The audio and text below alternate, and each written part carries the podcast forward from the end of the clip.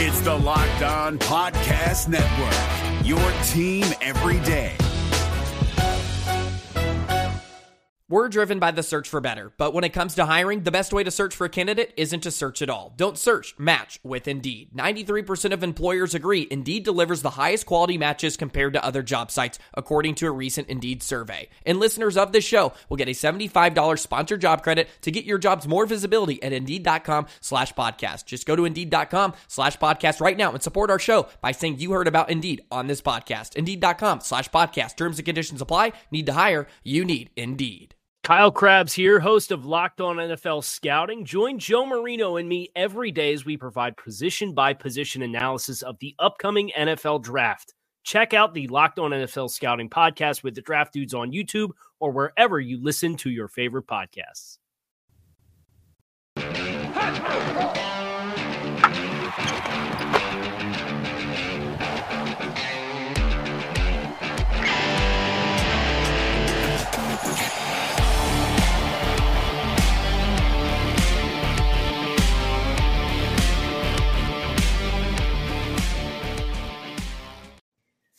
What is up, ladies and gentlemen? Mikey McNuggets, Anthony here. We're at the two minute warning of the Browns Steelers game. It is currently tied at 10 apiece. The Browns have the football and are hoping to drive down for some sort of heroic last second win up to this point. Anthony, the second half has been an absolute catastrophe offensively for the Browns. DTR, Stefanski, there have been drops all over the place. They were up 10 0 at the half. Pittsburgh has outscored them 10 0 in the second half thus far. It it's been ugly. Like I don't know how else to uh, say it besides it's been it's been ugly. Yeah, no, agreed. I I think DTR played about as well as we could have asked him to. There's definitely some passes he needed to make, but the drops have been killing me. I, I don't think I've yelled at my TV more than I yelled at it today. Yeah, listen, Njoku had a couple drops. Moore's had a drop. The interception went off Cooper's hands. It wasn't a great throw by any means, but We've seen Amari Cooper make some unbelievable catches. That one bounces off his hands, turns into an interception. Uh, Jerome Ford's had some drops. DTR, I think, has done what he's been asked to do, which has been nothing. And I think that falls on Stefanski's shoulders. And we're going to continue to see how this game ends here, and then we'll kind of dissect things. But I can't remember more than one or two throws all game where DTR's let it rip more than 10, pa- 10 yards past the line of scrimmage. Everything seems to be dink and dunk. And I saw a tweet, and let me pull it up here real quick from Jake Burns, who Jake Burns, super smart dude, by the way. If you guys don't follow Jake Burns, would highly recommend it. Uh, he said the average depth of pass for DTR so far in today's game was 3.3 yards.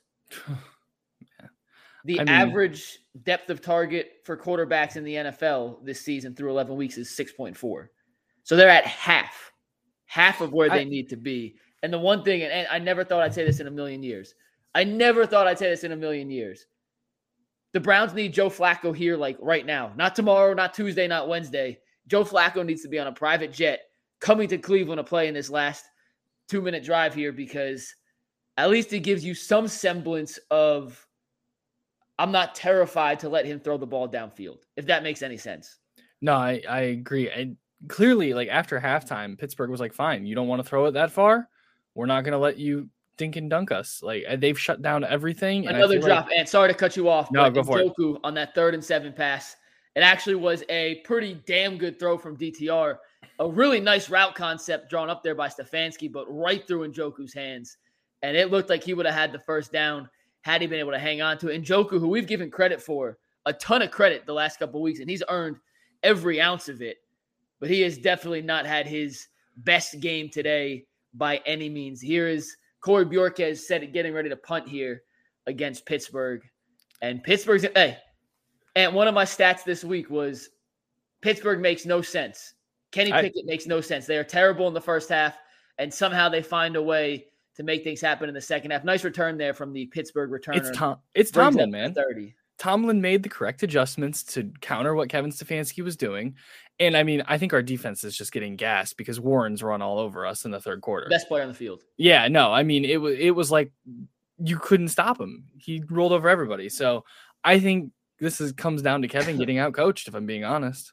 Oh, today, yeah, today Stefanski like, has. Uh, I thought he called a brilliant first half, and he's done a terrible job in the second half. He has he not never adjusts. you when you have guys dropping passes left and right, it's hard to say, well, that was a bad. Like, like a coach isn't telling a guy to drop the pass.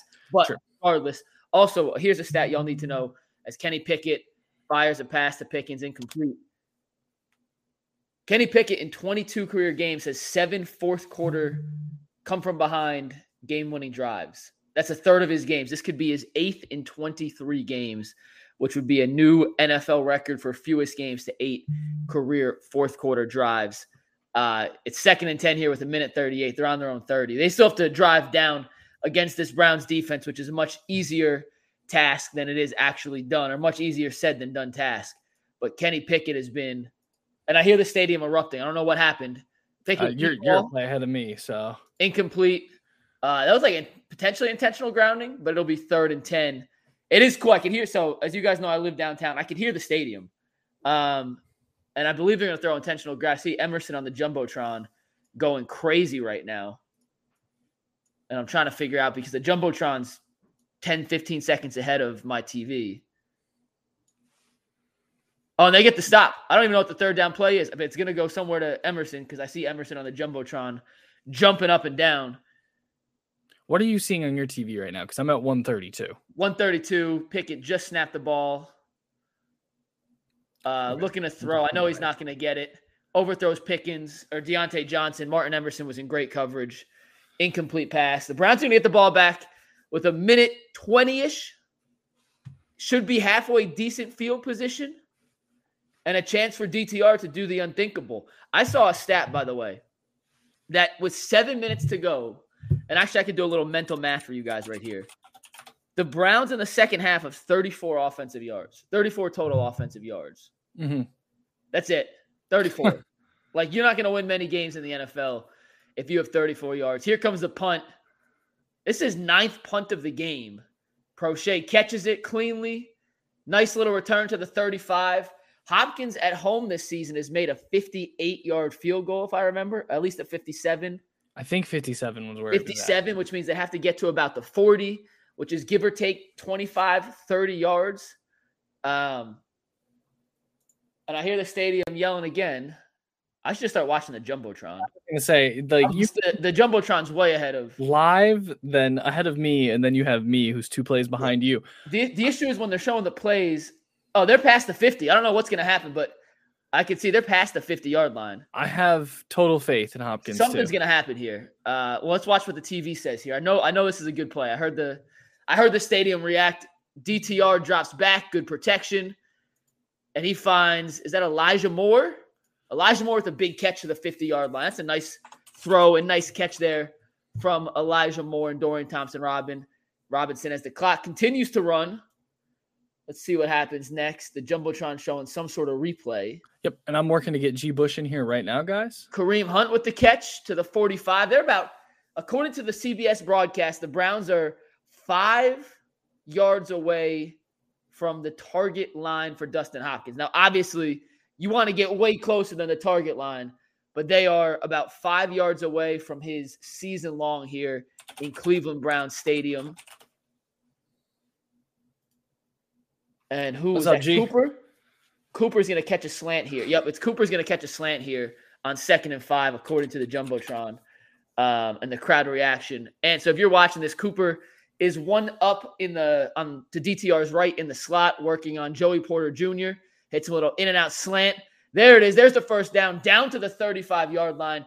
DTR, after being essentially a zombie for the first 29 minutes of the second half, Yep. has come back and has looked very composed under pressure here, I got that helping lead the audio. Browns. Yep. There he is. downfield. What up, G. Bush? What up? What up? What up? We got this. Listen, DTR is was sleepwalking for the most part of this game, and now he's just throwing the football. Yeah, and it's it, yeah. I, There's they're showing a picture of Dustin Hopkins warming up. Gee, I'm watching the Jumbotron. The Jumbotron's a minute and a half ahead of the TV broadcast. So I'm not sure where you are on TV. Forty-eight seconds. Yes. So you're with me. I'm watching the Jumbotron here. Uh, they're showing a picture of Swagger the dog asking everyone to be quiet in the stadium right now in the Jumbotron. Wow. And I, I wish my eyesight was even better. I think Yeah, they I'm-. Look, Kareem Hunt's going to get a carry up the middle or a screen pass, but this pass, this play's going to go to Kareem Hunt here.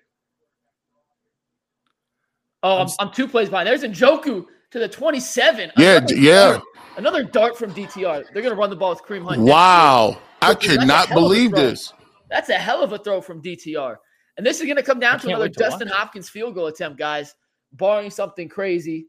But Kareem Hunt up the middle here for a few yards on the draw play. Hunt cuts it back inside to the 23 yard line. Cam Hayward, who's had a really good game, uh, takes him down with 19 seconds to play. And gee, the cardiac kids wow. have not made this is what seven, eight games in a row now where we've had some sort of absolute chaos down the stretch. This is crazy, McNuggets, because like like this is the we we felt like going two minute warning was the deal. But I mean, now it's down to you know DTR has methodically thrown the ball down the field, and and I don't know where this was the first three quarters. It just goes to show you this team. Um, hey, this team has something something to do. I I don't know if it's Stefanski had no choice, but this whole last two minute drive, he's taking the training wheels off DTR. Yeah, and yeah. he's let DTR kind of showcase what he has best, his best asset, which is that fire cannon right arm of his.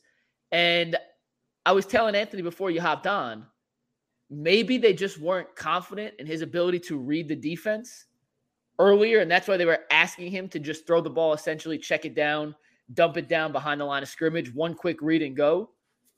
But this fourth, this fourth quarter, last two minutes here, DTR's made three or four of his best throws of the game. I, I would argue he's made three now throws on this drive. Now the Browns don't, have, the Browns don't have timeouts here, right? No, uh, the Browns have no timeouts left. left. and it's chaos. Uh, potential fall. Ooh. So if there's a flag, that's a 10 second runoff automatically because they don't have any timeouts left once the clock starts running. So it won't be it won't be a false start. It won't be a 10 second runoff here, G if this is false start. It'll be a 10 second runoff when the clock starts running. So they're still safe here if it is a oh, it's offsides on the Steelers. Doesn't matter. Offsides on the Steelers, neutral zone encroachment, infraction, excuse me. Um, I don't have the sound. They call it delay of game, so they must have made a late substitution there. Did Pittsburgh wow. that moves the Browns to the 19 yard line? And Kareem Hunt, I see on the Jumbotron of the stadium, is jogging off the field. They're one play ahead. And Swagger the Ghost with his shh, please, is back on the Jumbotron. There's Kareem Hunt up the middle. And he's going to be uh, right around the line of the first down line. So they're going to line and up. Dustin, all right, Dustin Hopkins, should I tell you, should I go off the Jumbotron, G, or should I let this play out live on TV? Let it play out. All right. I'm, I'm not even going to look at the Jumbotron. I'm not even, well, I'm going to look. I just won't react. You said this last week too, Mike, I know. and it didn't work out. No, no, go ahead and react. Go, re- yeah. go ahead and react in the moment, man. Pittsburgh just called a timeout. Okay. Ice and the kicker. They're, they're showing an ISO of Dustin Hopkins on the jumbotron right now. He, my my wife my wife is in the corner praying right now. She's literally praying, literally. Like, what are you saying? I can't understand her sometimes. and here we go. Oh man. Here we go. I hear Rosie. it's a 34 yard attempt for Dustin Hopkins. Pittsburgh iced him. Hopkins' I'm, make earlier was 28 yards, G, if I remember correctly. Yeah. Hey, hey, listen, listen. Mike Tomlin got the aviators on. Get him out of here. G, I'm not going to react. I'm, I'm going to let you react to the TV. I'm going to I'm gonna sit here stone silent, stone cold, make or miss, just so you I, know. I haven't even gotten to the Pittsburgh timeout yet, so I'm along for the ride with you guys. I should open my windows. Five seconds. Not saying nothing. I I know the outcome, G. I'm not saying nothing. What the one? Hawkins, five seconds. We've already named the airport after this man. Let's get it going. I'm not looking at the chat. We right in the middle of the field. This is for seven and three in all the marbles, and this is for Cleveland Browns fans all around the nation. Snap, snap, hold up, good. Right on the middle. Take your asses home. Dub Boom. City, Dub City. There's two seconds left and a flag on the ground, but I'm gonna give you a little heads up, G. Uh, from what I can see on the jumbotron from Brown Stadium, Kareem Hunt is jumping up and down, Ah, celebrating, and the field goal is good. Get up out good. of Dodge. Let's go. Cleveland Browns go to seven and three, and you get up out of our stadium right now. Listen, it's all about winning ugly. These Cleveland Browns, once again. Let's go. Let's go. Hey, it was uh, Yeah, ugly is probably the right way to put it. There's still two seconds left, so I don't want to get too ahead of ourselves here yet, G. It would be an improbable defeat if the Cleveland Browns do not close out these final two seconds. But how about DTR, dude? After what was, I mean, I said, I said literally on this program a second ago, Joe Flacco is going to be here Monday. He'll be the starting quarterback by Tuesday.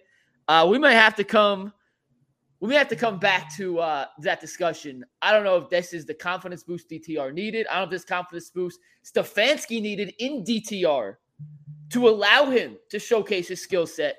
But the, for the majority of that second half, that was utterly disgusting offensively from the Browns. But in the final two minutes, when it mattered most, DT Ara came through in the clutch. Hey, listen, listen. There's a couple seconds left, but I, I'm gonna tell you what, man. Um, you know, it, it, it- wasn't looking good. It wasn't looking pricey. It wasn't looking like we was gonna do something. But this is is this what happens when you got something bigger. This is what the Kool Aid Mafia is about. It's about believing when you don't have no no no no evidence of something. Right? A lot of people said we was done. I turned to every single radio station and every single post, blog, and everything, and Game people over, had us Browns losing. win. Done. Bye bye, Pittsburgh. Peace. Get up out of here. Get your ass home. Uh, was you made it close? All You made it fun. peace You out. take your ass home. You got the playoffs. You're six and four, and more importantly, you still have Kenny Pickett as your quarterback, and you got no chance. But that play uh, is going to get broken up here. The Browns win. The fireworks are going off above Cleveland Brown Stadium, and the Browns have advanced to seven and three for the first time since 2020, and just for the third time since 1999. Hey, man, listen. They they done counted us out all all year, fellas. Everybody they counted us out. They said we was dead. They said we was done for. I I turned on every blog. I turned on every message board. I was on Twitter. I was everywhere. And guess what? They said, "Oh, the Cleveland Browns ain't talking about nothing. The Cleveland Browns is done." I watched the Ravens versus the Bengals, and they spent more time talking about why the Pittsburgh Steelers were still in the mix than they gave us chance. We are seven and three for the first time since 1999. And for all y'all guys that don't understand how big that is, we done done it with quarterbacks that's been injured, rookies, and guys off the practice squad. Can't nobody say that. And shout out to DT Aura. That's what I'm talking about. You didn't show much the first few, few you had a lot of drops. You know what you showed? Composure. Yes. You saw that picture Yes. of David Njoku embracing him. He showed composure. Boom, boom, boom, boom, boom down the field. Field goal, seven and three. Cleveland Browns is rolling, and the Kool Aid is pouring for the top of Mount Vesuvius. I think they went seven and three in 2020, didn't they, G? Uh, uh, no, no, think- no. Are- They are have not sure? been seven. Yeah, I- I'm I'm pretty sure they have not been seven and three since since '99. I'm, I'm I feel like they were. Hold on, I'm gonna look this up real quick. Yeah, they were. They, they were. They were nine and three in uh nine and three in 2020. They, so they was nine and three. Yeah, they seven w- and three. They beat Philadelphia to go to seven and three. They beat Jacksonville to go to eight and three. They beat Tennessee to go to nine and three. Then lost to Baltimore in that crazy 47-42 Monday Night Football game. But I'll either take it. way, either way, listen, I'll seven and three, seven and three. It don't matter if it's the first time, the second time, the third time, or the tenth time. If you're seven and three, you're seven and three. The record matters. And this game, uh, for no other reason, is massive because of this. When the playoff finality comes to it, when when you're looking at these seven teams who are going to make the AFC playoffs, there are going to be several tiebreakers that come into contention if the Browns don't go at least four and four, including today. So now three and four in the next seven games. They now have the tiebreaker over Pittsburgh, and that is massive Mm-hmm. massive because if they lost this game, not only would they have been potentially tied with Pittsburgh, but that would have been a sweep against the Steelers and an AFC North division loss, which you couldn't have happened. Seven and three was crucial today, and the defense. And listen, I think Kenny Pickett's trash. point blank period. I think Kenny Pickett's trash. I think the Steelers' offense is trash. The fact they were six and three heading into today made zero sense. We talked about it on Friday. Mhm. Zero sense. I don't think Pittsburgh's good. But you had a rookie quarterback making his first legitimate career start today. I'm not counting Baltimore as a real start. This was his first legitimate career start, and he wasn't perfect by any means. And I think there's probably more question marks than answers with DTR after seeing him play for 60 minutes. But the biggest question you had, and we were on this exact same show last week after Deshaun Watson did something similar against Baltimore. And we said, you pay a quarterback, or you trust in a quarterback, or you have belief that someone is quote unquote elite versus not elite, whatever the conversation is. Yep. Can you make plays late in the fourth quarter when your team needs some needs something to happen?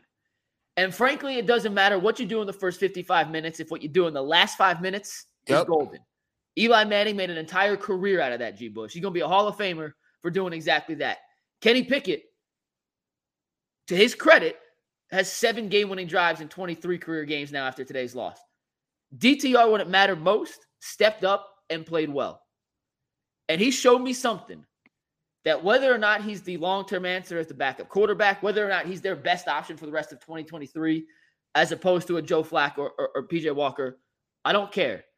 This is now the third Browns quarterback to lead a fourth quarter game winning drive this season. G, think about that. We're in week 11, and they've had three different quarterbacks lead a game winning drive. that's That's, absurd. that's crazy. Absurd. You know, you know what's so you know what's so crazy is it's like, look, man, y'all can say what y'all want to, man. There's a lot of turncoat cats in here running around. Listen, we seven and three, man. If y'all sitting here wanting to be right in the chat, shut up. Sometimes just shut up and learn to to to, to revel in what you're doing right now. Y'all get caught in the minutia. And too many times as fans, as media, we get to arguing and hating and talking about we just won a game on a last second field goal. And people say, oh my gosh, she was wrong. They were 83 in 2020. It's 2023 right now. We 73. We just beat the Steelers. And you talking about you want to be right. We don't care who's right. We don't care who's wrong. The Browns is seven and three. The, it's about the Browns. It's not about you, me, or somebody down the street. It's about the people that we we challenge people to go out there and be loud and strong and, and, and do their part in, in, in, in as far as cheering. Guess what? They did it. That was loud. The defense held when we had to hold, and now we seven and three, and we right in the mix with everybody we need to be in the mix with.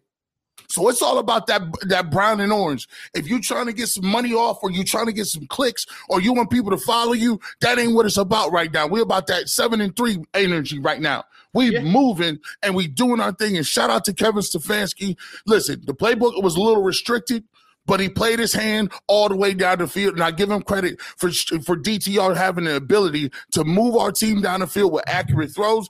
Guys caught the rock, and we finished the Steelers off like we were supposed to. Seven and three suckers. It's improbable. It's unfathomable. Gee, I, I we talked about it yesterday at your birthday, and we talked about it Friday. We talked about it pretty like the Browns are a good football team, and the the six and three wasn't a fallacy because they had PJ Walker, Deshaun Watson. They were six and three with even Deshaun Watson having a great second half against Baltimore with Minimowski quarterback play. Like for the most part, you know, Deshaun had not come back to the full Deshaun we expected. I'm not saying he can't. Do not say. I'm, I'm just saying he hadn't been this year. You know, they're seven and three because they find ways to win. It's defense. It's special teams. Shout out D Hop. Shout out Corey Bojorquez. Seriously, shout out Bjor- Bojorquez played an unbelievable football game today. Let me pull up the numbers real quick. But the final numbers for Bojorquez in, in today's game, and ESPN has now slided over. Give me one sec to pull it up. But Bojorquez pinning him down on that first defensive drive, which really set the tone, pins him at the nine yard line. Then you get the sack. Bojorquez had eight punts today, G. Bush. He averaged 47 and a half yards. In comparison, his long was 65. In comparison, the Steelers punter, Pressley Harvin, had nine punts, a 39.4 yard average. Now, the Browns weren't able to convert some of Harvin's pure punts or poor punts, excuse me, into points. One was the interception, one was some mind boggling Stefanski play calling that ended up being a punt. So it, it didn't work out, but the Browns were consistently in a position to score based on field position. Pittsburgh was behind the chains, behind the line of scrimmage, behind mm-hmm. the, the the down and distance where you want to start to sustain a drive against this Browns defense. And Bojorquez was awesome. D Hop was awesome. Proche had two nice returns late. It's the little things that have helped this Browns team win. And I'll say one more thing they had drops galore today. Sure did. DTR's numbers will not look as good as DTR actually played. And I'm not even saying DTR played that great, but his numbers will not reflect how well he actually did play because of the fact I think they had seven or eight drops. I think Lots of drops. Four by himself. Moore had one. Coop had one. The way that the, I guess what I'm trying to say is the way this team consistently finds different avenues to win, different avenues to get an edge in. Today was special teams. In other games, it's been the offense. In other games, it's been the defense. It all comes back to Stefanski and his ability to get these guys to play hard for him to believe.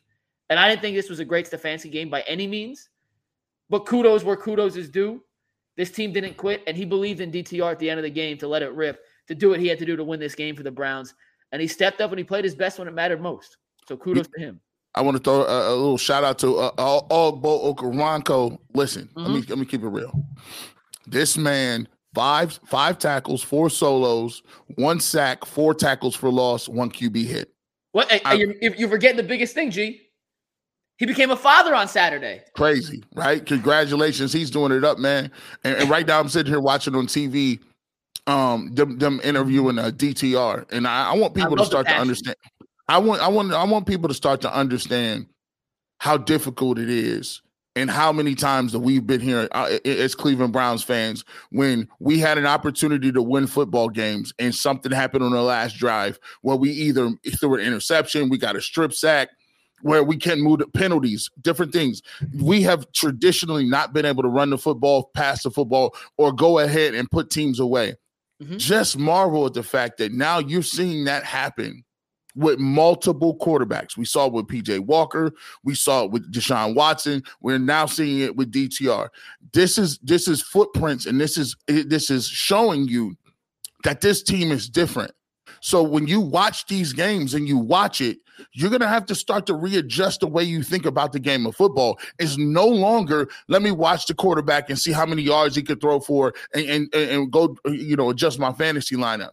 It's going to be, hey, on that third and three, what is the minutia in that? On, yeah. on a second down, what are you doing? Are you you play action in field position game, running? We didn't run the ball well today. And give no. credit to the Steelers. The Steelers were playing double quarter Eagles, which is three two three techniques. Uh, Hayward was back into this game, and he's making a big man. difference in that in that run game. They played solid and stout up front. Give, give the Steelers credit. But with that being said, second career start a guy leads his team down the field, 80 yards, gets him in field goal position to win the game. Listen, hats off to him. Hats off to, to, to DTR, and hats off to, for Kevin Stefanski. He played. Listen, this is at the end of Matrix when the when architect architect turned to Oracle. He said, "You played a dangerous game. Yeah, I mean, you played a dangerous game." Right? I'm, I'm trying to think about it, G. Like, there's actually not a whole lot, and we're gonna talk. Listen, we're not gonna cut this short. Just, there's not a whole lot to talk about in today's game. Like there was so many punts. You know what I mean? It, the, the the big storylines was a DTR in the first half did exactly what he was asked to do. For 50 for 27 and a half minutes in the second half, it was ugly. Offensively at 34 yards total offensively, ugly. In the last 2 minutes DTR was awesome. The run game. Yeah, it was it was okay today. It was just okay. It, it, you know, it, it, it, went, nothing cute. Yeah, it wasn't it, nothing. It, was not nothing cute. Uh, they dropped a lot of passes, and defensively, the defense was awesome, except for the fact that Jaylen Warren became the second coming of Jim Brown for a little bit. Yeah, and I mean, money he stiff armed the absolute crap out of Rodney McLeod on a play that touchdown put, run. Put him in a blue tent. has to do a better job, but we'll do that all tomorrow. I, I, I want to talk about the things that actually mattered today. And here's what it is: you beat the Steelers. And I don't understand. I don't care. I don't. I don't. I can't stress this enough. There are certain teams when you beat them, that's all that matters. It doesn't matter how you beat them. It doesn't matter what the score is. Doesn't matter what the stats are. Doesn't mean. Doesn't matter the fashion. When you beat the Pittsburgh Steelers, it's a big deal. It's a big deal. And I don't care if it was 3 nothing, if the final score was 2 nothing, a win over Pittsburgh this late in the season with this much at stake in terms of playoffs divisional standings, a quarterback who needed confidence moving forward.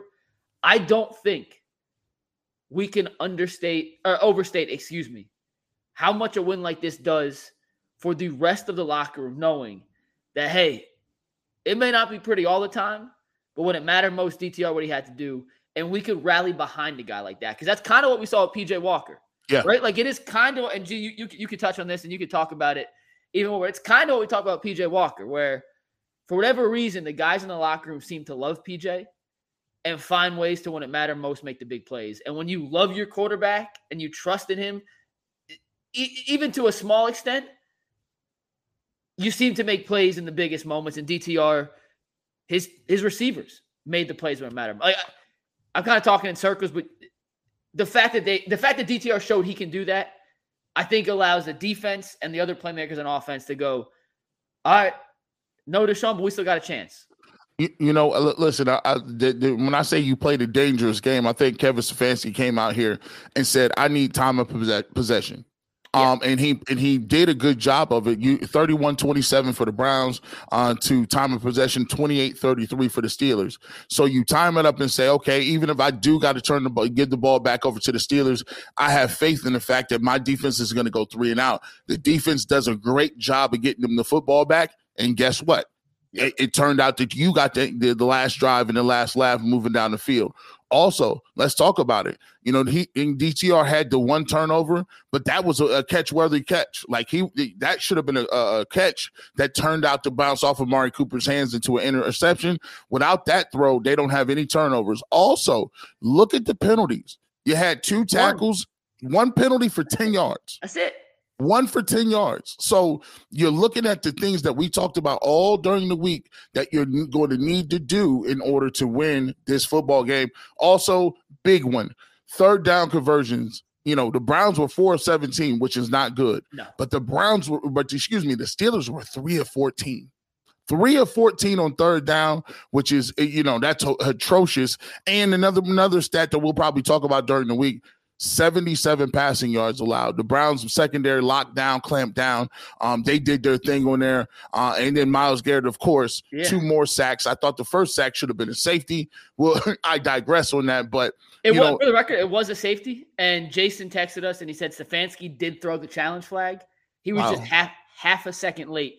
And and before we want to rip Stefanski, when we had Jay Gruden on G, we asked him, Hey, who makes the call on throwing a challenge flag on something like that? And he says it comes from upstairs because they're looking at the angles. I can only see what I saw with my eyes. So I'm not sure who in the Browns structure is Mhm. the one signaling down at Stefanski to challenge or not. But Stefanski was half a second late on the challenge, but he did try to challenge. And Gene Steratore came on today and uh and said that should have been a safety. So right. should have been two points for the Browns. You know, the Browns surprisingly, people are starting to say we was on we was on uh earlier this year and we started talking about how the Browns get a lot of bad calls. I'm gonna ask y'all a question, man, uh in the chat, man. Is it just me? Or is the Browns getting calls now? Put a one up if you think so. Put a two up if you don't. It- I mean, these calls, these the Browns are getting mad. They're getting calls, bro. And Yeah. and like I think it- it's it's one of those things. I I, I kind of always feel like it's a self fulfilling prophecy because we are winning some of these short games. It's almost like the Browns are being resilient enough to say, "Hey, listen, even if that don't go our way, we can still get our things. We we still gonna get that dub." Uh, a stat from Adam Schefter, G. This is the first time since 1969. 1969. That's both the Browns and the Detroit Lions have won seven of their first 10 games. And the, and the, 1969. the Lions came back too. I, they was down. I was like, "Oh, they're out of here." They they- came this- back. Uh, but to your point about the resiliency, and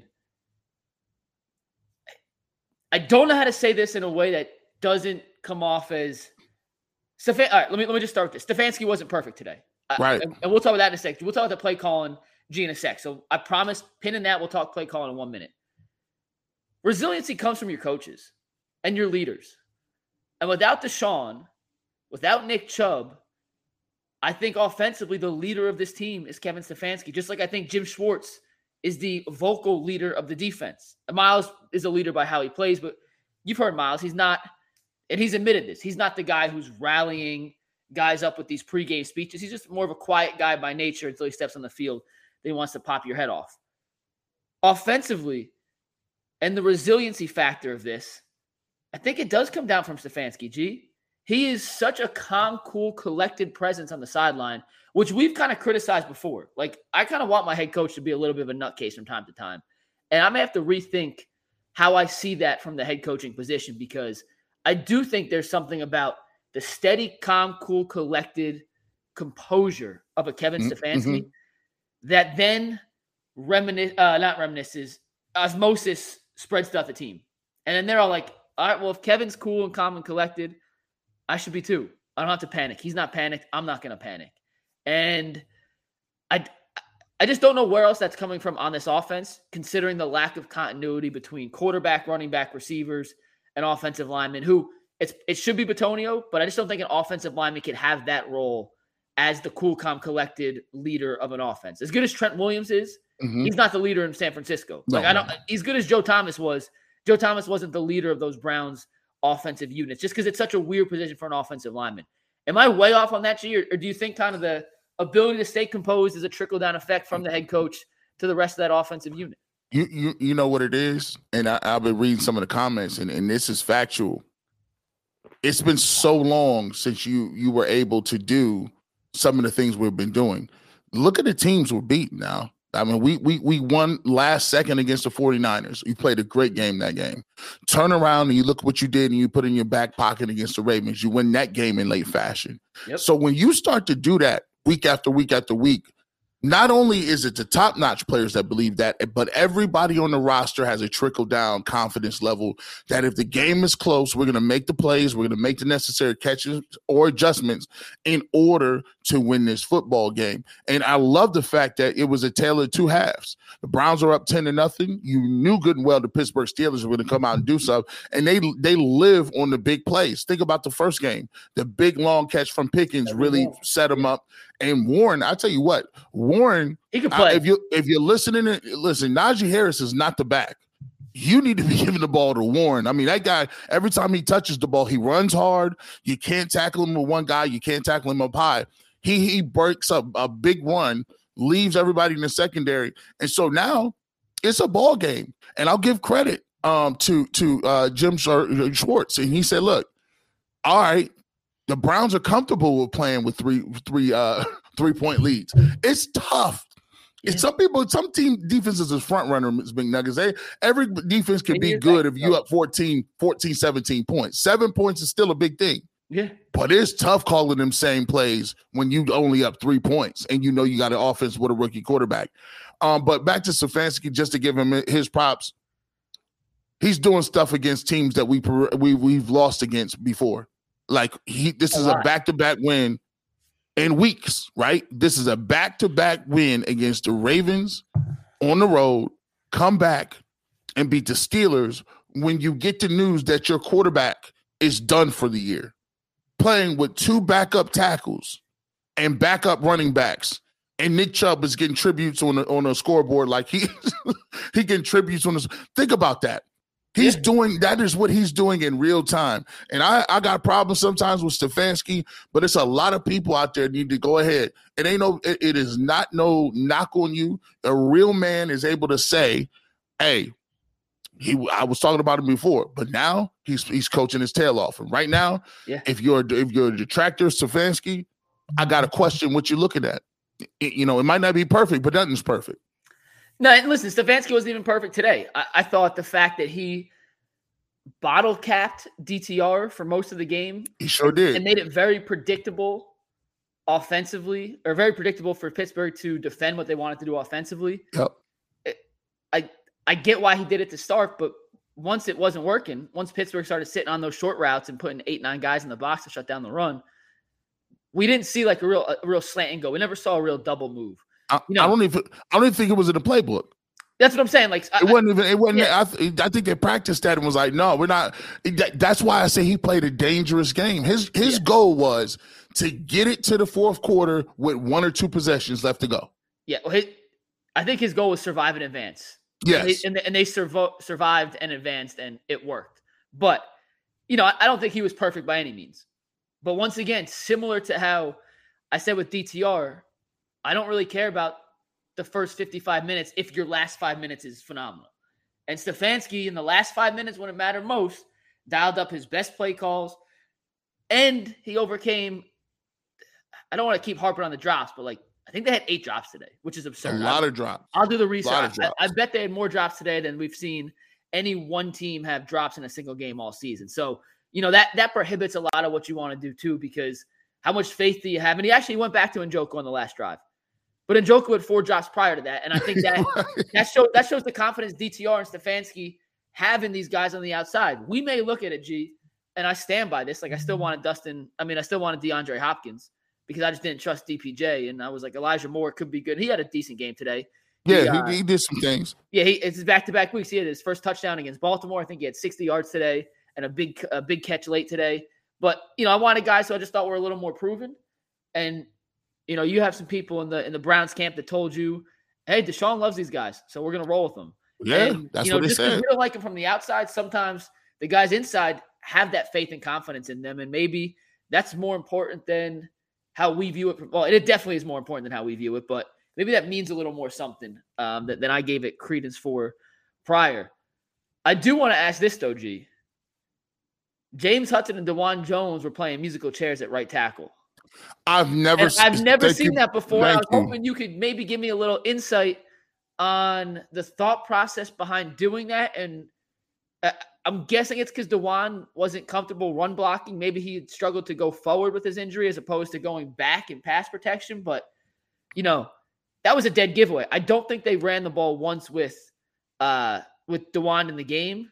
So you know Kevin must have felt some sort of way to give away the play call, run or pass by that little shift. Can you explain to me? Can you give the people out there some insight if you understand Yeah. why he So- was doing that? So basically, what you're doing is, you, you know, when on obvious pass downs, you got Dawand Jones in the game. So Dawand Jones has like a bad knee and a bad shoulder. And uh-huh. the thing is, when you're trying to drive off the football, those things aggravate that. You got to punch with your hands. You're trying to, you know, get guys down. You got to drive with your legs. But here's the thing: he's such a physically gifted man that what he can do is when he's past that, he don't even like he can he can lock out on you from ten feet away. Yeah. So he could take and absorb that blow or a bull rush or anything like that. So he felt much better given like running with Dawand Jones. If you could see with the sack that TJ Watt gave or got, you know, it was a terrible kick slide when when you look at uh, with, with Hudson. He didn't punch him. He just backed right into the quarterback's lap. And it was a terrible arc. It was a terrible kick slide. It was a terrible pass set. So what they wanted to do was they wanted to make sure hey, if they know what the play is, so be it. If it's obvious passing yards, yardage, we need to go ahead and get somebody in there that can hold down that. And I thought for the most part it worked. I've never seen a, a tackle rotated like that, but I think they must have thought that you know what, we're good on the run game. We can use uh, Harris to kind of move around and, and block and chip and do some things. Um, and we, we'll be okay over on the run side, but on the pass side, we got to do whatever it takes uh, in, in, in order to not let Highsmith and uh, TJ Watt just kill you and get strip sacks from back to back plays. You, you just can't do it. So I've never seen it, but it worked. Eh, eh, when you win, everything looks like a smart move, and when it doesn't work, you could question it later. But today, it kept DTR up. I don't know how many. I think he took two sacks in the game. Uh, I know TJ had one late. DTR. No, it's the only time he got sacked all game was that TJ Yeah. Watt sack. That was that. Um, that, that was it. So the offensive line, kudos to them. I know I know the running game wasn't as overpowering as we'd seen it last week against Baltimore, but they were consistent running the ball. It- they scored 13 points. It wasn't like it was a flawless offensive performance. They definitely left uh, some opportunities there on the table. Mc, but- Mc, McNuggets, really quick. it- it- this is crazy. Shoot. We we we challenge the fans. I want I want to give the fans credit. I want to give the fans so much credit because we we challenge them and I challenge them on every platform. I say, listen, you guys make a difference. I've been watching the old dog pound just just from making the noise, just from being loud, just every single play the Pittsburgh Steelers dropped back on. It was like you felt that extra pre- pressure. Man, we we have the makings in this city of one of the best home field advantages. We just need to come together and, and and continue to cultivate it, man. Like it's a lot of cats that that really like you know there's a lot of jaded people uh, in our in our fan base because we wasn't winning for a long time. But new people coming in, or, or if you just watch it and you're invigorated, you guys make a difference. That was a home field advantage today. Y'all made a big difference in why the Browns won. I congratulate y'all, and I want that to still continue to move throughout November and December as we listen. Watch this as we look as we move towards. hey, I'm three, G, on three. Ready? Wait, wait, I know. Let's let's see if we're on the same you way. gonna say? One, One, two, two, three. three. playoffs. As we move to playoffs and an opportunity to have a home game, I ain't seen a home game, playoff game, and, and while I've been living. I want one of those. Y'all continue to do that, man. Continue to keep going out there supporting. And by the way, I done heard from some from from players. They done reached out and said, "Listen, I love the fact that, that the, it- the Browns, is, the, the fans is behind us. We feel it. We feel it. We feel like this thing, guys. It's, it's a groundswell. People is really getting behind us, and I'm telling you, they telling me, and I'm telling you back. Y'all doing a great job. Keep at it. Keep at it, because we we ready to roll seven and three, baby. Let me second that real quick. I was in the Muni lot this morning. It was, without a doubt, the busiest I've seen the Muni lot. And I've been there every game except one this season. That's more than the home opener, G. Yep. Definitely more than Arizona two weeks ago. It was night and day from a couple times ago. Um, it was electric. And like I said, I live downtown. I could hear the stadium. You- If you guys watched the beginning of the post game, like I could, I could hear the stadium from my apartment. And usually, if the windows are closed, I can't hear it. I can hear just a little rumbling. From the very first play today to the very last kick, my windows are closed because it's cold, and I can still hear the damn stadium. I know. I'm we about a was doing. I can hear it a little bit. I'm about a mile away. If you go back and maybe next post game show, if it's close, I'll open the. win- I'll just put like three sweatshirts on and open the windows and put my laptop right next to it so y'all can hear it too. But the stadium was rocking, and you listen. You go to Zach Jackson's Twitter, you go to Brad Steinberg's Twitter, you go to Hayden Grove's Twitter, and the guys who were there. Jason texted us said the same thing. He said it was the loudest, the loudest they can remember the stadium in a long, long time. And when you have a guy like DTR, it helps. And when you got a quarterback on the other side like Kenny Pickett, who just is is average at best to begin with. I think they burned two timeouts or maybe one, definitely one timeout and maybe a, uh, they definitely have delay a game. They definitely have one timeout. Maybe it was two. I'm, I'm maybe forgetting, but the crowd made a difference today. It made Huge. a difference. And gee, we both we both play. You played football. I played basketball at you know the collegiate level. You play D one. I play D three. Not exactly apples to apples, but you feed off the energy of the crowd you do. and especially when you're in a lull. And as good as DTR was at the last two minutes, the beginning of the second half to that last two minute stretch of the second half, offensively the Browns were abysmal, and they needed a little spark. And I'm not saying it came from the crowd, but I'm saying it sure as hell doesn't hurt when you got 70 or 68,000 fans in there going batshit crazy for you, yeah, like helping you find the energy right and the that extra Courage. push, right? hey, if I got if they got my back, why can't I do this? So shout out to the dog pound. Shout out to Uh, you're him. now five and one at home this season with a plus 52 point differential. Think about that. Five and one at home with a plus 52 point differential. And if you take out the first DTR start against Baltimore, which I'm not even really counting because that game was so weird on so many different levels, you're four and uh, you're five and zero with a plus 77 point differential. Man, man you know, right now, um, it- it's it's only a matter of time before everybody else has to respect it. Right now, seven and three, you at a point where where you they can't look over you. They can't keep glossing over you and say it's a nice little story. It's the, you know, oh, it's just the Browns. You know, Kevin Stefanski. You you're gonna really have to start talking about them because here's the thing, that defense isn't gonna go nowhere. It it's just not gonna go anywhere. And if you you're a team out there and you're looking around, you're looking around all of the uh, you know, the climate of the NFL. One one or one two, two teams that you don't want to see no parts of right now is uh you don't really want to see none of the Houston Texans. I'm just keep it real with you. Houston Texans out here moving around. The, the Lions are, are hot as fish grease too. They find a way to win. Actually, it's almost a mirror match. The, the the Lions remind me of the way the Browns played in 2020. But real quick, the Lions and Browns this year are almost flipped. The Lions have found ways to win close games, but they usually just outscore people late. Yeah, And the yeah. Browns this year, it's been the defense that's been holding them in games, and they find just enough points to win. But those two teams combined now are 14 and 6, G. Hey, Joe, 14 look, mistakes. the laughing stocks. Um, you know, Lions. You know, I like the way they play. Um, and, and they don't never they don't ever get. I thought the Bears was going to win that game when they were. I think it was up 20, 23 to 13, 27, 13 Yeah. something like that. But they kept coming back. Uh, but for the Browns, you know, I, I want to come back to, to the point of DTR and um, his progression. Um, hopefully, and I believe that he's going to, you know, build off that. Um, when you have a game-winning comeback, it's a really big, huge boost for you, and it gives you the confidence level to know, hey, I, I moved my team down the field when it counted. That's the, that's what quarterbacks get paid for. The top-notch ones get paid for is those fourth quarter comebacks and making getting your team in a position to win football games. I expect that the Browns now, with that confidence that is seeing that win, I believe Stefanski opens the playbook up a little bit more uh, for him in the second game. He can't close it anymore, G. he can't. He I- can't make it any smaller. Hey, I, I think you know it's it- you know things start with you know like a little pea. Faith starts with a little little little mustard seed, and you like you grow it, and your experience level grows on it, and then you know it- it's something big. I watch people's body language. That's another thing too. To see all of his offensive linemen players coming down to him at the end of the game, tapping him on the shoulder, showing him love, say, "Hey, hey, Rook, good job. Hey, we this is what we need from you." Now add to it. You ain't got to throw seventy five deep balls add some post corners, add some deep uh, slant and goes, add some double moves here or there.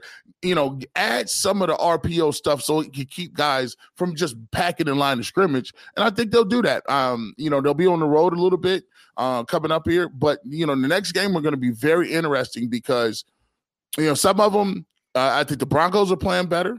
I think the Chargers always play well uh, in terms of not the Chargers, but the, excuse me, the Rams. Um, Stafford is back. You got to deal with Cooper Kupp and Nacua and some of those guys. They'll put some stress on you a little bit. But you know, I'm very interesting to see these games coming up. And, and I know all Browns fans. I don't know if y'all feel this way.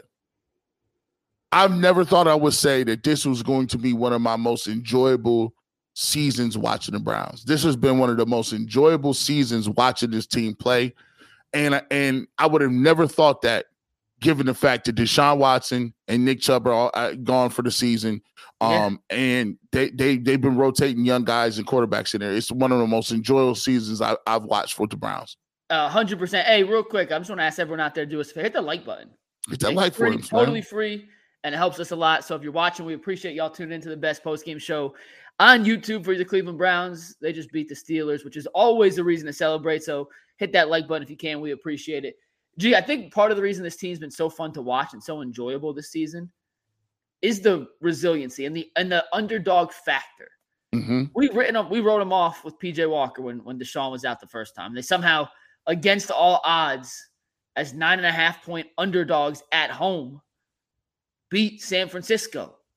And then we have that crazy roller coaster game versus Indy, which still makes negative sense in the in the great PJ Walker and Gardner Minshew should never combine for almost 80 points in an NFL game. Like that shouldn't happen. But it did. So that's fun.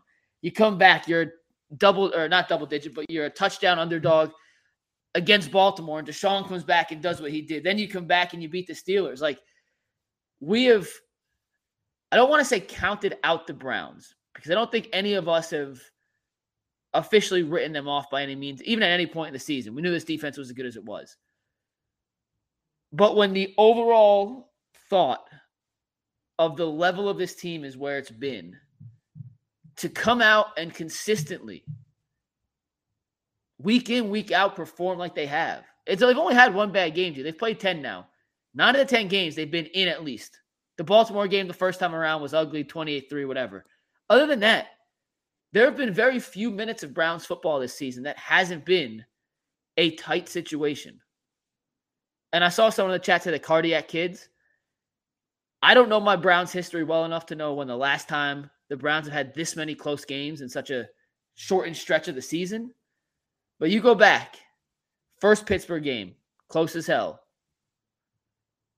Week five against San Francisco, or week- six, bye, close as hell. Indy, close as hell. Seattle, close as hell. Baltimore, close as hell. Pittsburgh again, close as hell. The only games that haven't been close, Cincy week one, because we beat their ass. Tennessee week three, because we beat their ass. Arizona week nine because we beat their ass, and Baltimore week four because they beat our ass. You had six of the ten games be damn near the same, like damn near one score games at the wire. You can't ask for more enjoyable football than that.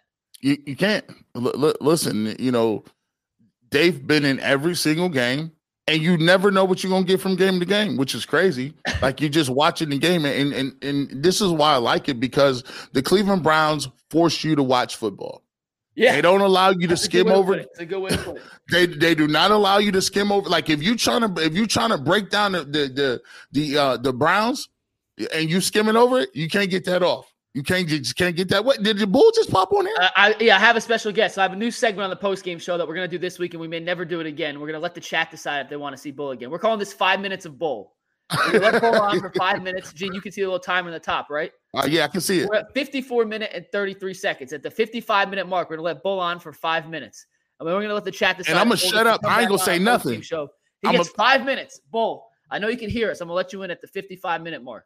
Yeah, this, uh, this five might minutes be to crazy. wow the chat to get them riled up about the Steelers and Browns 13-10 slaughter fest where the Browns eventually came out victorious. And now it is time to welcome in the man, the myth, the legend. it is five minutes of Two, one, boom! What's up, guys? Let's Can you hear it, me? Oh, shoot, fire, go. Are you hearing me? Yes. Yeah, All it's right. all you. I want to spend time talking about my Cleveland Browns. How about that win? 13 to 10, baby. And I'll tell you what, I cannot believe all the idiots on Twitter, including some members of the media who I won't call out, nobody on our show, who were complaining about the Browns being conservative. That's how they had to win today. I talked about it all week. I said it was going to be a low scoring game. All week we said, just don't turn it over. Just don't, don't turn it over. And the only turnover was a tip ball. You know, these things are going to happen. They played it conservative. It looked like it might cost them in the second half because the Steelers were collapsing everything in. I get it. I, they weren't moving the ball the second half. But in the end, that final drive, DTR made a couple of plays. Was he great? Of course he wasn't great, but he made some big plays when it mattered. On the three drives that they scored, he made a lot of big plays. I didn't expect him to to put up a million points in this game. I just didn't want him to make mistakes, and I don't really think he did. I thought he made a lot of smart decisions. I thought he wasn't helped by some bad drops. Elijah Moore had a drop early, and David Njoku, man, he's been so reliable. He had so many drops in this game, but in the end, man, it was a great team win. Besides, Jaylen Warren was fantastic. That one run he had in the, the start third quarter was beautiful. I give him his credit. But the Browns defense, outside of that play, pretty much shut down. The, what they have 150 yards, I believe. Besides that play, Yeah. I mean, eh, eh, they made Kenny. I mean, we already know Kenny Pickett stinks, but the Browns made him even worse, look even worse. And what I thought was impressive was, you know, the Steelers get that touchdown. You could feel a little bit of the momentum changing.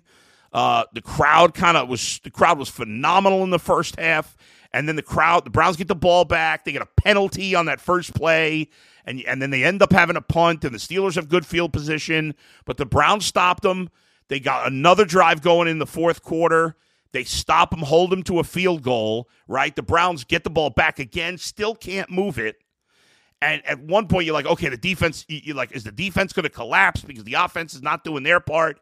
But they did not. After the, the Steelers tied it, and then the Browns had to punt, I thought it was huge that the Browns got the ball right back after that, forcing the Steelers to punt, and then at and, and forcing to punt twice actually when they couldn't move the ball, and then finally on that last drive, that first down play, I give I got to give Elijah Moore. He had the one drop early, but the first play of that final drive, Elijah Moore getting down low to cradle that ball was huge. If he drops it there, I don't know. Because when that drive started, I don't know about you guys. When that drive started, I was like, I wasn't even thinking about a field goal, honestly. I was just like, run enough clock that we can get it to overtime and maybe flip the field position a little bit because I know the defense can get it done. Because the Browns had really terrible field position for much of the second half. But when he gets that first down to Moore at the 50, I'm like, oh my. I'm like, holy shit, they're gonna win the game. Let's go. And and because I knew at that point, really you only needed 10 yards to give Dustin Hopkins a chance. I'm not saying he would have definitely made a 57 yard field goal, but I, I knew 10 yards you had a chance. And I was like, okay, you got ahead of the sticks, you get that big play. And again, A couple of minor Piccadillys on Stefanski. The first two, not really his fault. I think he was poorly advised by whoever's watching the replay. They should have challenged because Myles Garrett had a freaking sack. He had a gosh darn sack. Forget it. He had a goddamn sack on that first play.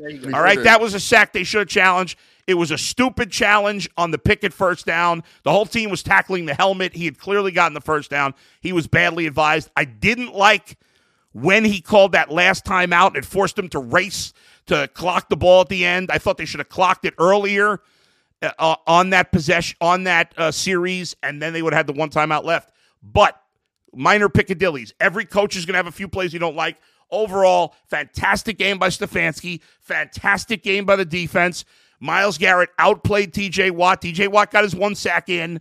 I thought he got lucky that, that DTR happened to move up to where he was. But I thought, for the most part, the offensive line did a pretty good job, at least protecting DTR. They couldn't run the ball at all. But defense, phenomenal. Jim Schwartz, phenomenal. JOK, great job. Grant Delpit, great job. Sione Takitaki, when Anthony Walker goes down, he did a great job.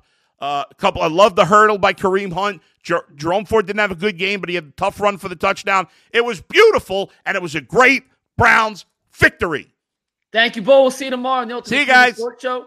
And that was the first ever iteration of five minutes with Bull. If you guys like that, I like that. drop a one in the chat if you hated it. I like you that. Any number but one. But Bull was awesome. I, th- I, I think like that, might that. have to be a, a, a regular segment here. I like that a up. lot. Gee, he said one thing. I want to call it out before we read some super chats here. But after Pittsburgh got the the field goal to make it 10-10, I believe. I'll go back and double check. I believe it was 10-10.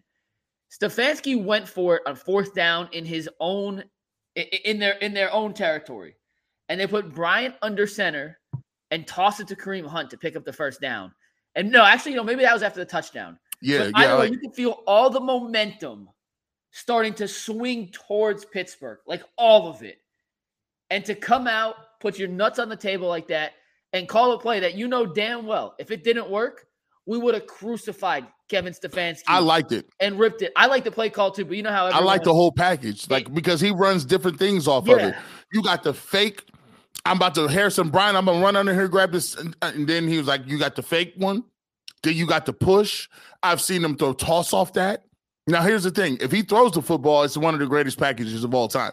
But I like the move because I think Stefanski saw one thing. He saw the fact that listen, the momentum is swinging. We need something, if not just to have our defense off the field for a couple plays. We need a little something extra in that. I like that little play, and he he's he's starting to be better at. Once again, he's starting. Stefanski's starting to be better at understanding what the time and what calls for it. Not necessarily does it say on the play sheet on the Denny sheet, or or or is this something you're going by computer uh, your pure analytics? He's starting to understand. Like, okay, I understand the game. I understand the temperament. I understand what time type of time we on, and so he's he's making those players better. he I'm I'm trying I've been trying to think, and I'm gonna spend all night thinking about a comparison for Kevin Stefanski to something else. Because I'm not sure exactly what Kevin Stefanski in the real world looks like. Where he's been started out hot, coach of the year, playoffs, down a little bit. It reached a potential breaking point earlier this year, G Yeah, slowly started to come back and the public's coming around on it. I'm trying to think with uh trying to think of a, a real life comp to that. And I'll, I'll do a better job by tomorrow. But overall, G, and we'll read some super chats in one sec. Through 10 games, the Browns are seven and three. They've won with three different quarterbacks.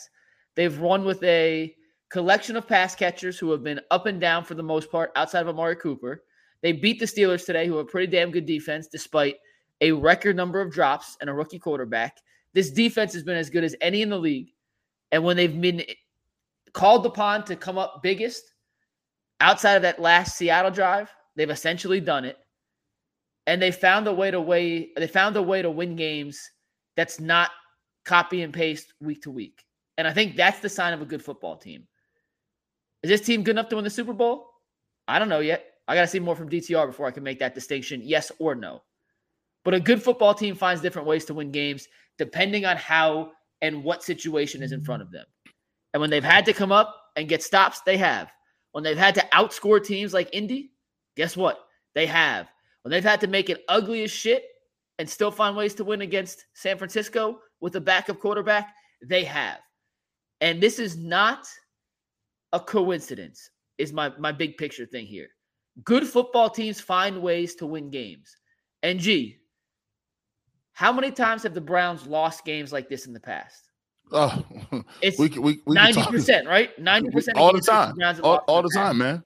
And that is the difference in this collection of players on the Browns versus what they've been in the past. It is the, I don't want to say perfect, it's the right coming together of players at the right time in their careers. Because you got to remember, you have a player, he might be too early or too late in his career to give you what you need for that particular team, that particular year. It's the right players, it's the right situation, it's the right coaches. And Jim Schwartz coming in to re energize and revitalize a lot of these guys on defense has brought a whole nother energy to this offense, knowing we don't have to be the 2000 or 99 Rams, the greatest show on turf. Right. Got to be confident. And when you know the bar is just here and not there, you can do so much more things on offense to allow you to win games. All three facets are working together, G. And at the end of the day, my, my, my big picture takeaway from this game today, we're going to read super chats in one sec after you go. But my big picture takeaway is this Browns team has found ways to win football games, and bad teams do not do that. Good teams find ways to win. And even though it sounds as cliche and basic as it possibly can sound, bad football teams find ways to lose games just like today. And this Browns team, even with DTR, PJ Walker, or Deshaun Watson, it doesn't matter. You put Joe Flacco back there at quarterback. I believe that when it comes down to nut crunching time, this Browns team has the makeup to, to pull it out. Hey, listen, you know, I look, Kevin Stefanski don't look as cool as Mike Tomlin in his aviator glasses with his gold chain. Got more chains on than I do. um, but look, man, uh, usually Tomlin can swag his way in and out of these wins. Hasn't been able to do it.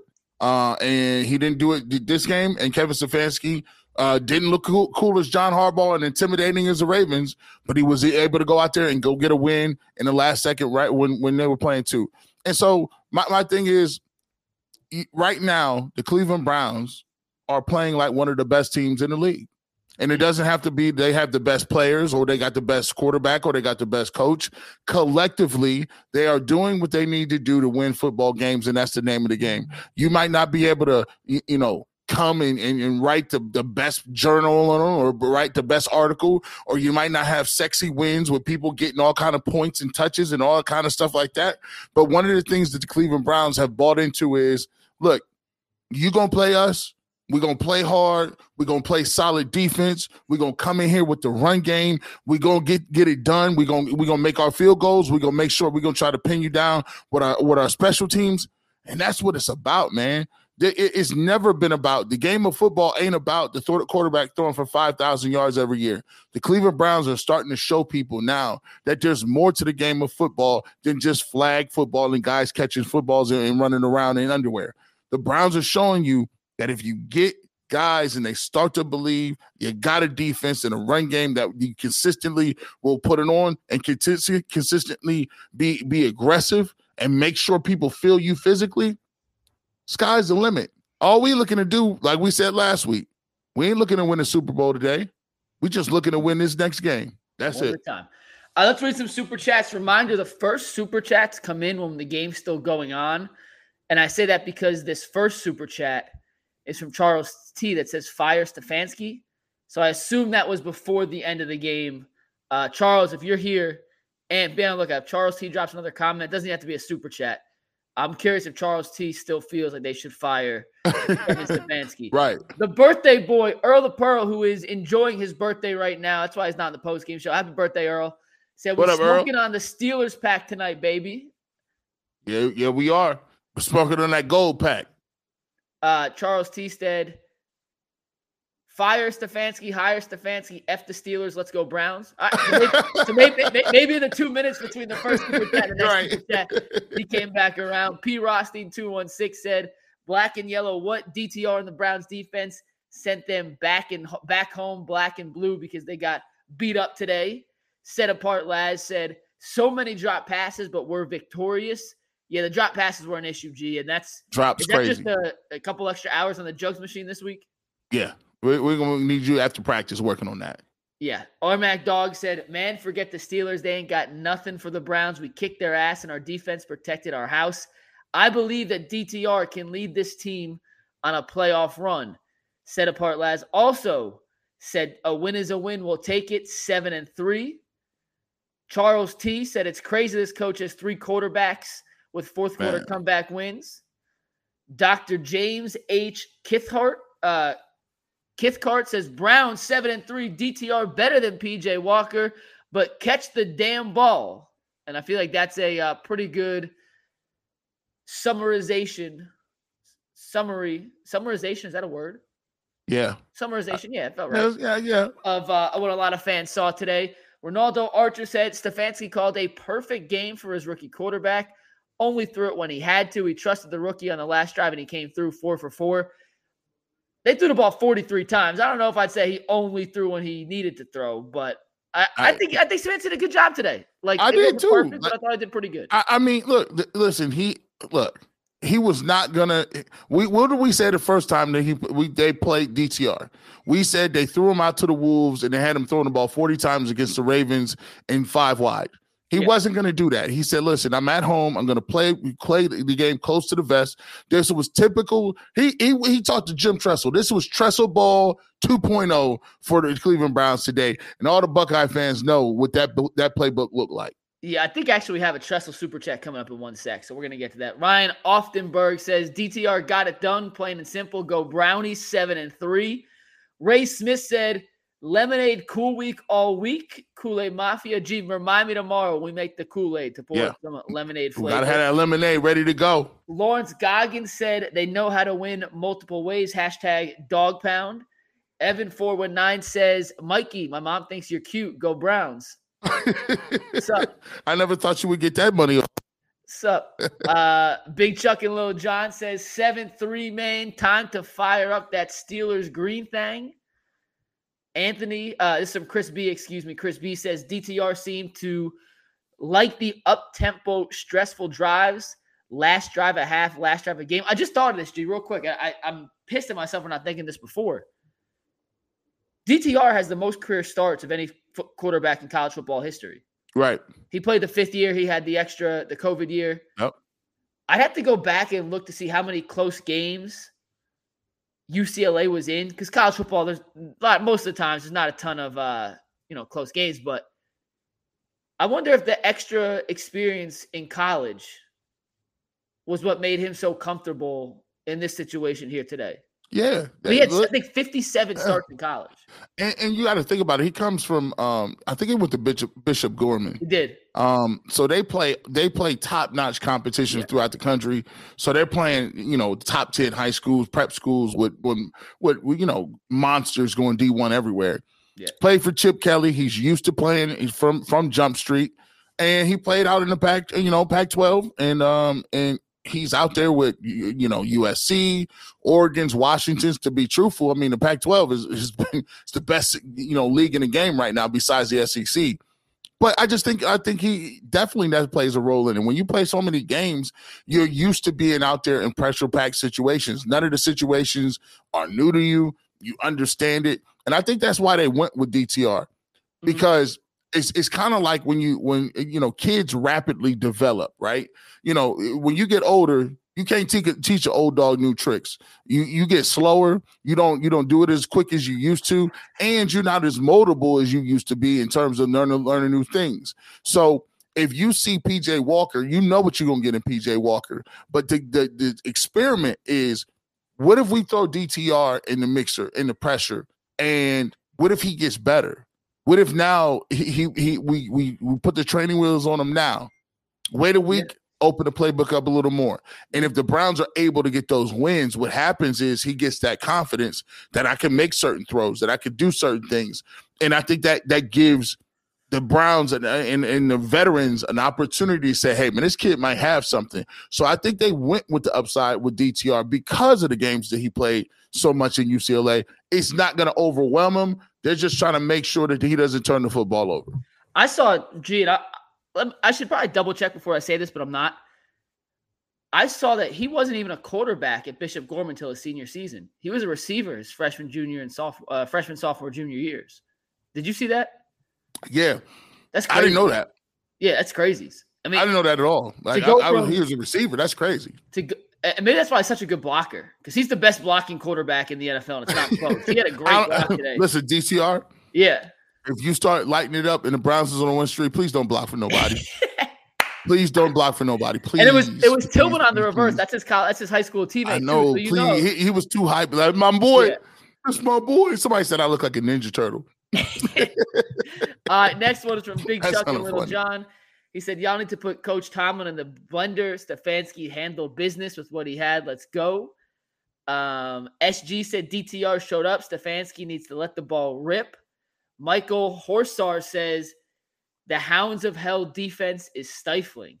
The Hounds of Hell defense. I haven't heard that one. So. I yeah, I, listen. People is moving like people are starting to try to get back into this nicknaming. Remember, it was it was hot on the nickname trail for about Yeah, three well- weeks. I- know Evan four hundred nine put the super chat in, but he was all in on Pound Town. He, that but that was like that sound like a Yeah, that sound like a and I like I like Evan. Like Evan's my dude, but that sound like an Pound Town was the X-rated DVD. Pound Town, you can't say that.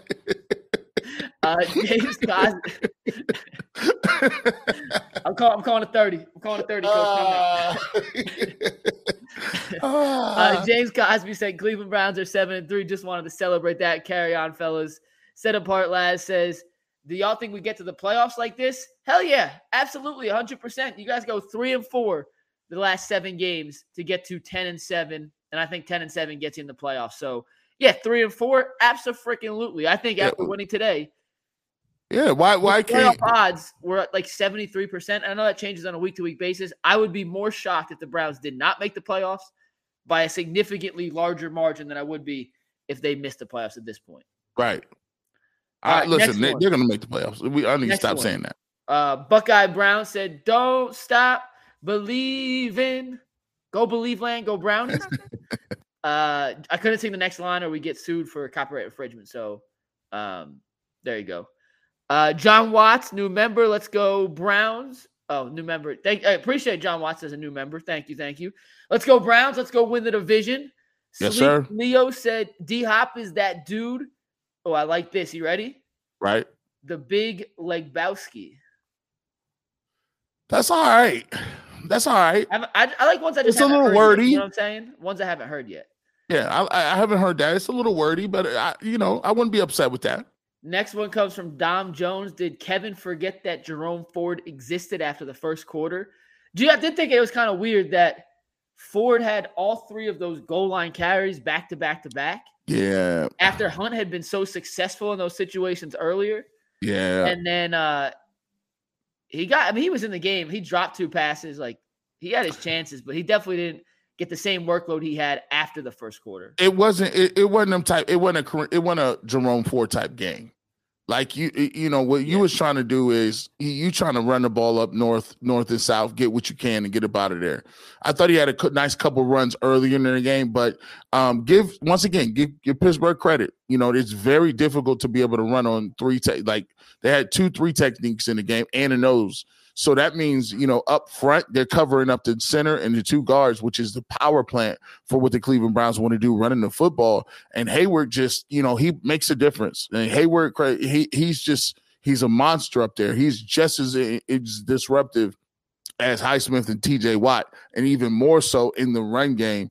Um, having him back really showed pay dividends because the Browns really couldn't run the football. Yeah. Uh, they just did a good job of getting off blocks. But you know, we tell people all the time it's not about how many yards you get, and it's not about how many you know total yards or whatever the case may be. In certain games, you're going to have to continue to run the football in order to either keep your quarterback clean or to stick to a game plan. And they obviously had a game plan to work this game to the fourth quarter and let the chips fall where they may. Uh, next up, E Unit says Pickett was a disaster. Back to the drawing board for Pittsburgh. Ronaldo Archer says Browns playing Tressel ball, control the clock, field position, special teams, pound the rock, throw only when they have to. Tressel ball won a national championship. Josh Dobbs, who? Professor Chaos says, How much does Tanne- Tannehill cost? I wish he was on the Browns right now. Uh, Tannehill's expensive as hell, so he's not coming. I, I, as much as he might be an upgrade, uh, he's going to cost at least 27, uh, 27 million this year. So whatever half of that is, They ain't paying that to a No. backup. Matthew Copa says, ugly win, but I'll take it. A win's a win. Fitness with Kelly Michelle says, fellas, what a way to cap off the B day Yeah. win. The energy was insane in the dog pound. Coach wasn't the best, but DTR did what he needed to do. Do it for 24. And Donovan, Ray Smith gifted five memberships, and KR Appreciate Thunder you. gifted five. Shout out to you two for being A1 homies. Daryl says Kool Aid Mafia in the building. Great win. Always. John Roscoe's also gifted five memberships. Shout out to Joe Roscoe's for doing that. Uh, Sleepy Leo says the K9 unit. That's my submission for a nickname. And last one, Simple says, don't look now, but y'all talking division. We only a game back of the one seed. Don't Woo. let Kansas City lose tomorrow. What's crazy, G? If KC loses, I believe Baltimore becomes the one seed. But because that one seed is still in the division, the highest the Browns would go is the four. So a lot of movement, playoff seeding. It's too so to get talk so about. get ready for it, Yeah. McNuggets. You do a lot. You do a tremendous job with the stats. As we keep winning, get ready because I'm excited. We don't we don't have this often. Let- We talk we talk about seeding. If if this happens, carry the one point five of a win, but it's the division that counts first before Don. I like that kind of stuff. And to be in the mix.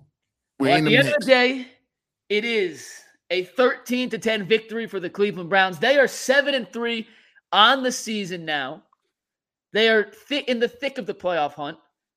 The, the analytics say there's an over 70% chance at this point the Browns make the playoffs. I think that's too low. Way too low. And they have a game next week against the Broncos that is definitely winnable. They could be up to eight and three this time next week, or actually by seven o'clock next. It's a late game next week. But G. Bush, we got to sign off. I'm going up to the Cavs game. If you're at the Cavs game tonight, come look for me in the crowd. I'll be there saying what's up to the good people. Um, I'm gonna slide off. Jokic. Of, I'm gonna, I'm gonna slide to the barber chair, hang out over there a little bit uh, after hours, and then I'm gonna check out the Cavs, man. And uh, check out Bull's podcast. We appreciate Bull for hopping on his podcast on the Browns victory and other victory recaps for Sundays come out a little later, about seven o'clock, Yes, give or take. So check out Bull, check out the barbershop. Happy birthday, Earl. G, happy birthday. Thank you for having us over yesterday. Your wife, I have not eaten since yesterday. I ate so much food. I have leftovers for dinner. But She did a phenomenal job. Thank you. Phenomenal job. She cooked her tail Yeah, off for a killed it. whole week. Um, and so she was awesome, man. So shout out to her. Happy birthday to her. Happy birthday to y'all. Happy birthday to Rosie. We appreciate the 3,587 people that tuned into the show tonight. You guys are the best. Go Cavs, go Guards, go Buckeyes, go Brownies. Kool-Aid Mafia, we here. Peace. If you're looking for the most comprehensive NFL draft coverage this offseason, look no further than the Locked On NFL Scouting Podcast. Join the draft dudes, Kyle Crabbs and Joe Marino, as they go position by position through the NFL free agent class and into the star studded crop of college stars who will be selected in the 2024 NFL Draft. If you want to know who your favorite NFL team should be adding to its roster, you need to check out Locked On NFL Scouting, available on YouTube and wherever you get your podcasts. Part of the Locked On Podcast Network. Your team every day.